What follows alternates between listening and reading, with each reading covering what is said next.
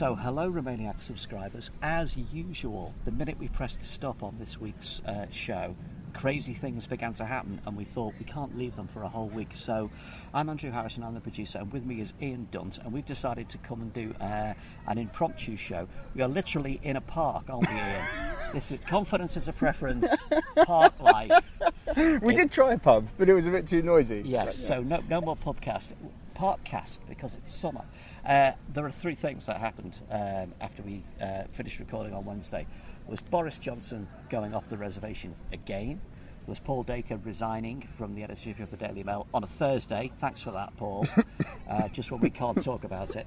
And there was the, the uh, Theresa May versus David Davis uh, kind of confrontation over the um, the backstop, the customs backstop. Let's talk about the first one. Let's talk about Boris Johnson.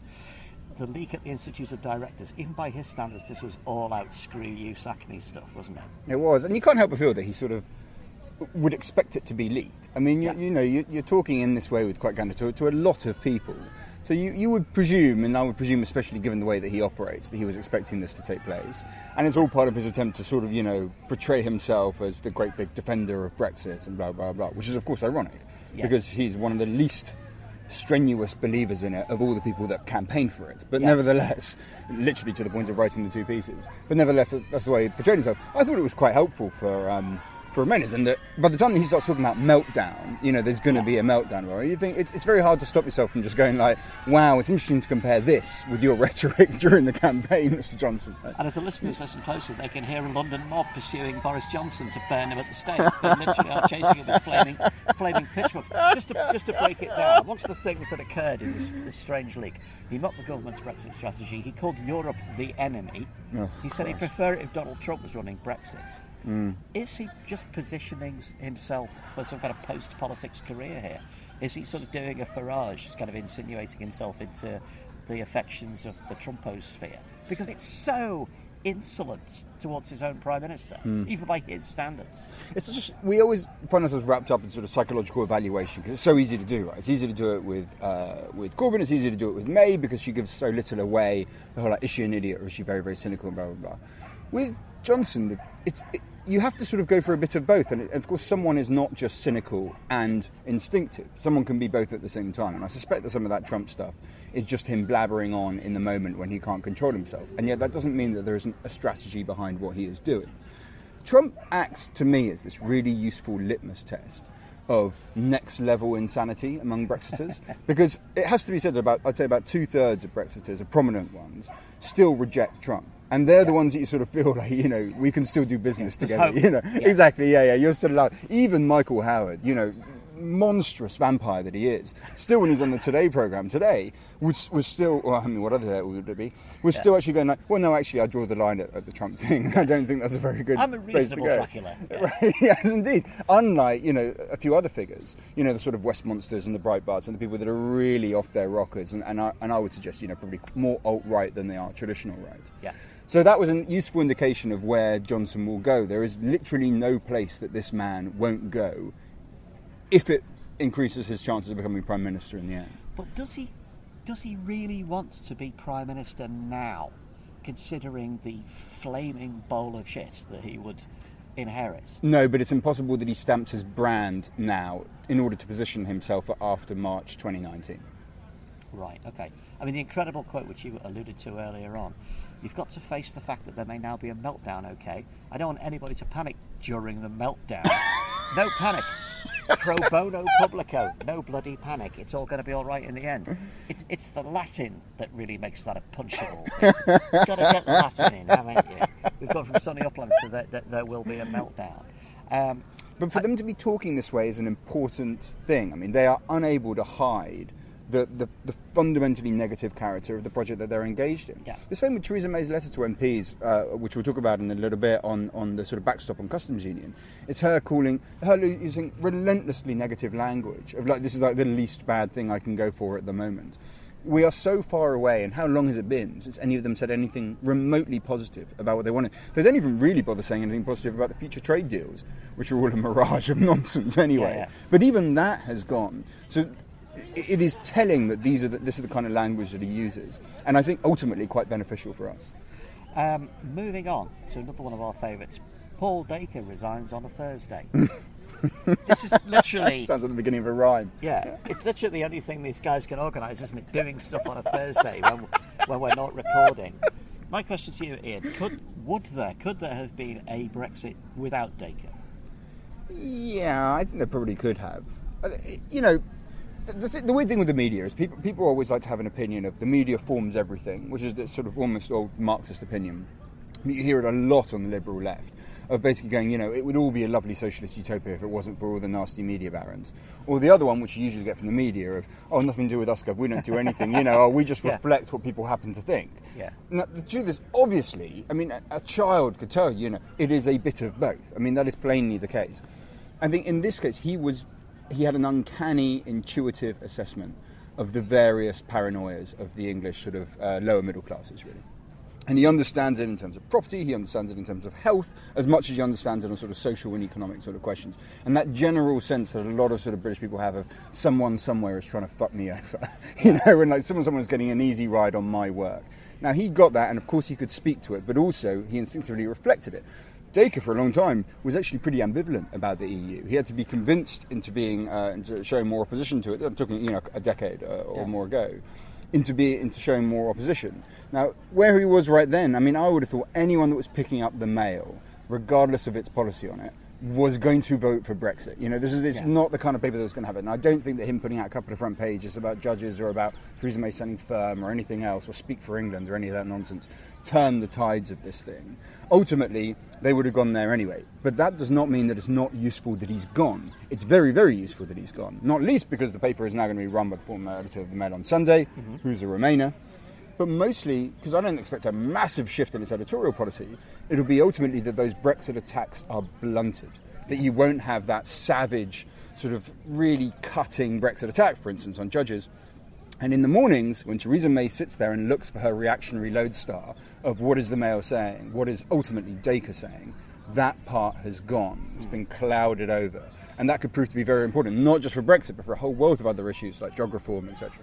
Yeah, it's interesting actually that uh, we've been cheering in the background. Paul Dacre's gone. The young people are cheering.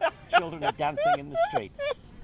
Is there still jam for tea? Yes. Um, it's interesting that uh, Geordie Greig, uh, proper posh chap, will be reporting to the Rothermeres.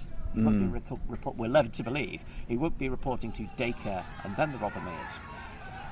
This is interesting because we've also been led to believe that one of the reasons for the change is that the Rothermere social circle, and particularly Lady Rothermere's social circle, could no longer tolerate the Dacreisms of the Mail. Then, as you say, the naked hatred, the deliberate staring of uh, resentment, and uh, you know, yeah, the search for victims, and particularly the trashing of the institutions of society, the trashing of the, the judiciary, the lords, the trashing of the press, the trashing of everybody who isn't Brexiteer. So that the narrative is that he's going because the the Rothermeres, particularly Lady Rothermeres, just could not deal with it anymore. What do you think he's left? So there may be some truth to that, and I have no idea how much it's the case. It could be that this is the start of a bit of a resistance from conservative, actually conservative forces with a small c, but genuinely meaning that word, rather than the kind of Maoist interpretation of Toryism that is exposed by people like you know, um, you know Michael Gove and, and obviously by, by Dacre himself. But I think there's also probably something else there, which was that a lot of people really didn't like him. He was a very vicious, extremely aggressive guy. He's not dead, you know. I know you're, we're talking to, like talking about Yeah, but we're not going we're not going to have to deal with him any ever again. But certainly, in terms of the, the manner in which he dealt with stuff at the Mail, extremely swear. I mean, you know, there's these stories who would get so head up as they were about to go to press, they'd be scratching his back so much that it started bleeding. So you just have this kind of like gorilla caked in blood, screaming about you know all these reactionary delusions. Um, nevertheless, he didn't actually have that many mates by the end of it. He didn't have that much defence by the end of it. So I think for the people that are slightly more genteel, much more polite, famously Rothermere's are, you know, much more in that nature, that I'm not sure that there was enough personal defence to protect him once those things started becoming a bit more complicated politically. Do you think that from his point of view, he's had a moment of clarity and he has seen what, what he has wrought? And like many people that we've seen in the world of the Brexiteers, has just decided to distance himself.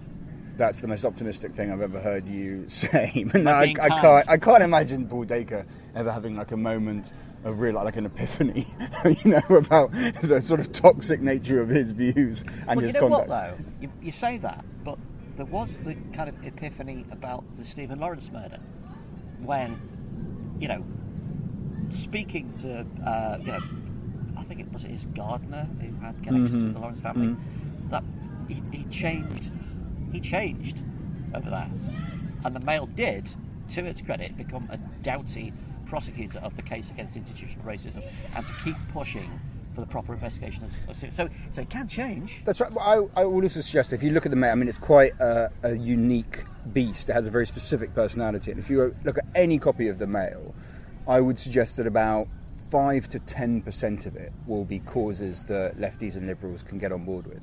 So you'll see it, for instance, with Afghan interpreters uh, who were, you know, being welcomed into Britain after the war, who were in danger. You would find. I used to have a, a friend who worked in immigration stuff when they brought in. Um, the spousal visa benchmark, the £18,600 benchmark for you to bring your wife in. The first way that he knew how to get a story into the Mail about it was to say, somewhere there's a squaddy who can't marry the, the woman that he met overseas hmm. because of this because of this thing, and that's the way to get it in there. There was a sense of sort of fair play, Yeah. which I, I do find kind of hypocritical and nonsensical, but it was always there, not just with Stephen Lawrence, but with other factors too. somewhere there's a squaddy who can't marry the person they love. Plot twist: it's a bloke and a bloke. Chew on that one, the Mail. See how that one works out.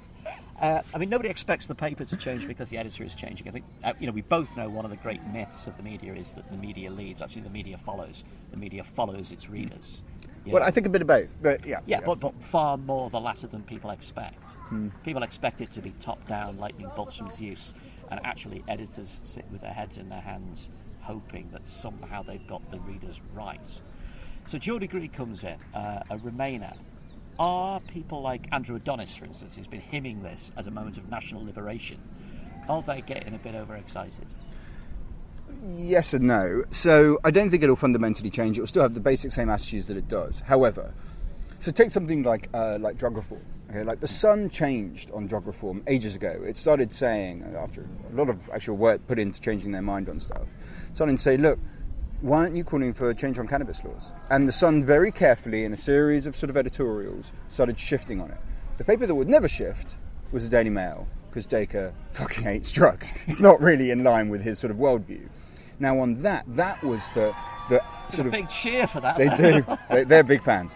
Um, that was the great big heavy ball of gravity that kept drug policy where it wasn't and made it very very hard to convince ministers otherwise. Now, with someone else who is less obviously representative of a certain kind of Englishman's view. And actually, English women, I think, because frankly, it's, it's apparently more popular with women than it is with men. Um, it makes it rather easier. There's less of an obvious conduit of that sort of assess that part of the country into government. So just by the change of personality, it matters. But I think ultimately by the fact that they he would almost certainly have a less intuitive understanding of that segment of the population than Dacre did. That's interesting. I hadn't thought about that. The fact that you know Dacre is of those readers and Geordie Greig really isn't. I mean, it's not like Dacre's actually of them because he's, he's actually much richer and, and you know has all this stuff. Yeah, he is but, now. but he gets them. But he, he gets them, yeah. I mean, he went to Leeds University, where I went, and, and edited hmm. the student paper that I edited, and it was kind of considered to be like the skeleton in the cupboard. You know, you know, Dacre, you know, Dacre did the paper. really, really? So did Nicholas Witchell of all these people. Anyway, it's it's Quentin Letts I feel sorry for after uh, Dacre leaving. He's going to be Salacious Crumb with no Jabba the Hutt. So, uh, I, I, I, I I'm not going to join you in your Quentin Letts critique there because I rather like him uh, quite a bit. Well, we work in the same office, we get on rather well, so I, I cannot join in the standard approach. There you go, listeners. The uh, the back scratching London media for you. They're all chums. Clubbable, I believe. He's just, word. he's actually quite nice, but okay, whatever, whatever. Yeah, whatever. Um, uh, should we talk about uh, Theresa May versus David Davis? Because you you you loved this one this week, didn't you? The back the backstop thing. Backstop, I love all the backstop stuff because it's hideously complicated and grotesque. And so- Give us the elevator pitch description of what happened this week. Um, oh Christ, it's hard. Okay, so ultimately, uh, she was trying to pass a backstop with no with a time limit on it. Now that is not a backstop by virtue backstop of semantic being- truth. Backstop being yes, fair enough to call me back. So the backstop is basically what happens if all of the Brexit dreams about maximum facilitation and customs partnership and blah blah blah turn out to be a load of old nonsense. Impossible to believe that such a thing could be true, of course, but nevertheless, if it is true, the backstop comes into play. And what the backstop does is it says you sign up on customs, you sign up on regulatory alignment, so there's no border in Ireland what the government did was it put out uh, a proposition, a response to the European proposition that has three problems in it. The first one was that it was going to have time. It's going to have a time limit, which means it's not a backstop. Second one is it was going to count for all of the UK rather than just Northern Ireland, which is not acceptable to Brussels, because it basically means that you've figured out all of your trading relationships as, as part of an annex, essentially, to an agreement. You wouldn't have signed up to the legal structures. You'd be able to undercut and basically take your pick of the single market and customs union. And the third part was that their response didn't mention regulations because regulations, of course, takes you right into single market territory and gets into really dangerous, you know, soft Brexit land. So they put it out. She didn't want to put it out with time. She knew it would be instantly rejected. David Davis had a massive hissy fit. He mm-hmm. keeps on having these moments where he keeps on threatening to leave the job. But the thing is, you only ever really realise that he's in the fucking job when he threatens to leave it. the, the rest of the time, there's no mention of the guy. He never seems to be attending any of the meetings. He never seems to be doing anything at all. Seems criminally under brief whenever he appears in front of a Commons committee. So extraordinarily, they go into the meeting, he goes out, he goes back in, blah, blah, blah, and then they end up with this almost gloriously preposterous bit of Brexit fudging, which is to put a time limit in it with no time limit. Beautiful. Yeah, thank you guys. It's almost it's almost science fiction. It's almost it's almost kind of you know It's like Brazil. yeah, it's kind of K Dick stuff. It's like three dimensional kind of thing, four dimensional, five dimensional. They write it themselves, basically, by the stage. It came out. It was. It's already. I mean, Barnier gave it pretty short shrift uh, earlier today. I think they're going to really, really struggle with it. There is this. The backstop thing is like these dominoes that just fall and fall and fall, and they do ultimately take you to a soft Brexit place. And I think the government realizes that, and that's their problem at the moment. Christopher Hope of the Telegraph yesterday, Thursday yesterday, was tweeting that it was the darkest day yet for Brexiters. And, and I think that's probably about right. I mean, if you look at the week, I mean, we talked in the podcast about where Labour's position gets them, and I think it, it's now become increasingly accepted. And the kind of things you hear from inside of Labour really strongly suggest this is not a party that he's going to vote for the deal when it comes back. Mm-hmm. Then you start looking at what Boris Johnson was saying, you start looking at what Alan Duncan, as deputy, was saying about it's not crazy to have another referendum. Um, you start Yeah, looking that's, at. I mean, and under other circumstances, we've done an hour show on that. but here we are. Everything's on fire and falling to pieces. It's just another little thing. Then there's the polling. I mean, some of the polling that came out yesterday was extraordinary. I mean, just only 10% of the public think Brexit's going well. 70% of leavers think it is going badly. 73% of the general public. Really, really bad stuff. You're looking at YouGov polling. Yeah, I mean, that goes kind of all over the place, but there was still at one point this week a seven point lead for Brexit was a bad idea, which is the largest lead it's had so far. It's not looking good for these guys at all. And then you start looking, what does that backstop really entail? If they start going into those negotiations on it, they're clearly not rejecting it outright. You, it's the first step on a road that I'd say has about 10 steps in it that ultimately get you to transition forever.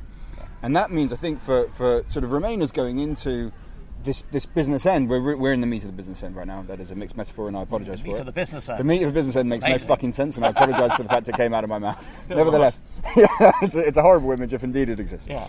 Um, your best outcome of it being the vote being rejected and there being a chance, maybe through a referendum, through other some kind of reversal, is as good as it has ever been. Your act of minimising your worst outcome, i.e., Brexit happening, and what does that entail? Would it be hard Brexit? Would it be no deal Brexit? It's suddenly ending up looking a lot like transition forever. You know, it's Friday afternoon. I would say to most Remainers, if you're going out to the pub right now, I think you can feel pretty fucking good about it and just think you've had a good week. That's pretty much what I'm going to do right now. You mentioned that poll a minute ago, uh, how how hugely people have turned against Brexit as, as a good idea. My favourite little bit of it was I think it was a four percent chunk of the sample said they thought Brexit was going to be bad, but they think it's going really well. and I want to meet these people. I want to meet these people. We should put out. We should put out. If they would come to the podcast, we would love to talk to them in an almost anthropological, scientific manner. Yeah, Just but just, yeah, what the in a fuck? non-judgmental manner. I mean, because the your criteria for maybe they're Satanists or something, or maybe they're kind of they're kind of Discordians or kind of catastrophists. It's like yeah, it's going really badly. That's what we want. Maybe they're chaos theorists. Maybe they're- they're like maybe- Jeff Goldblum in Jurassic Park. Maybe they are. Maybe, maybe, maybe it's the KLF or somebody that, that wants it you know, all to end. Just to draw it all together, by the way, we were talking a minute ago uh, about uh, Dacre leaving. He's actually going to still be there till November. Yeah. So he's going to be there for the, the he's going to be there for the meat of the business end in a big way. Well, this cannot be a thing that we keep on saying the meat of the business. Said it now. you it. okay, so um, so it's interesting if you look at the amendments that matter next week. I would Yeah. say I think it's 49 and 76. I think they are as the two the procedural ones and what happens with the vote when it comes back. Now, the first, it is 49, um, puts a date on when there has to be a parliamentary vote on that final deal, and Okay. it's November 30th. Now, I can't imagine it happening before that. If that amendment passes, which I am expecting it to do, the, the government's counter amendment wasn't didn't add up to much, and I can't imagine it convincing many Tories. That November period is there, so yeah, he's into it, but he's not quite at the point where it's at its most important. Pretty tight timetables that we're dealing with here, but nevertheless, Yeah. yeah, it's exactly at that spot, that October November spot. It could go two ways. It could either be, I've done my thing and I've based. It, it could be a lame duck Dacre, a lame Dacre, or he could be demob happy, frenzy crazy. Dacre. Yeah. We could see Mail front pages that are, that make enemy of the people look like small beer, like from My Little Pony Weekly. I'm sort of looking forward to. it. yeah, no, I've got to say, you said that, and it didn't actually seem unentertaining. Well, there we go. Crisis on infinite Brexits. We've been sitting in a park. It's a lovely Friday afternoon. The suns are out. The sun. The suns are out. The sun is out. It smells of cut grass, and we're going to go for a pint. Let's go get drunk. Things are looking up, aren't they? They are, they are. No, I think we might even do champagne. Might even do champagne. Off we go. Braveheart, Remainiacs, Braveheart.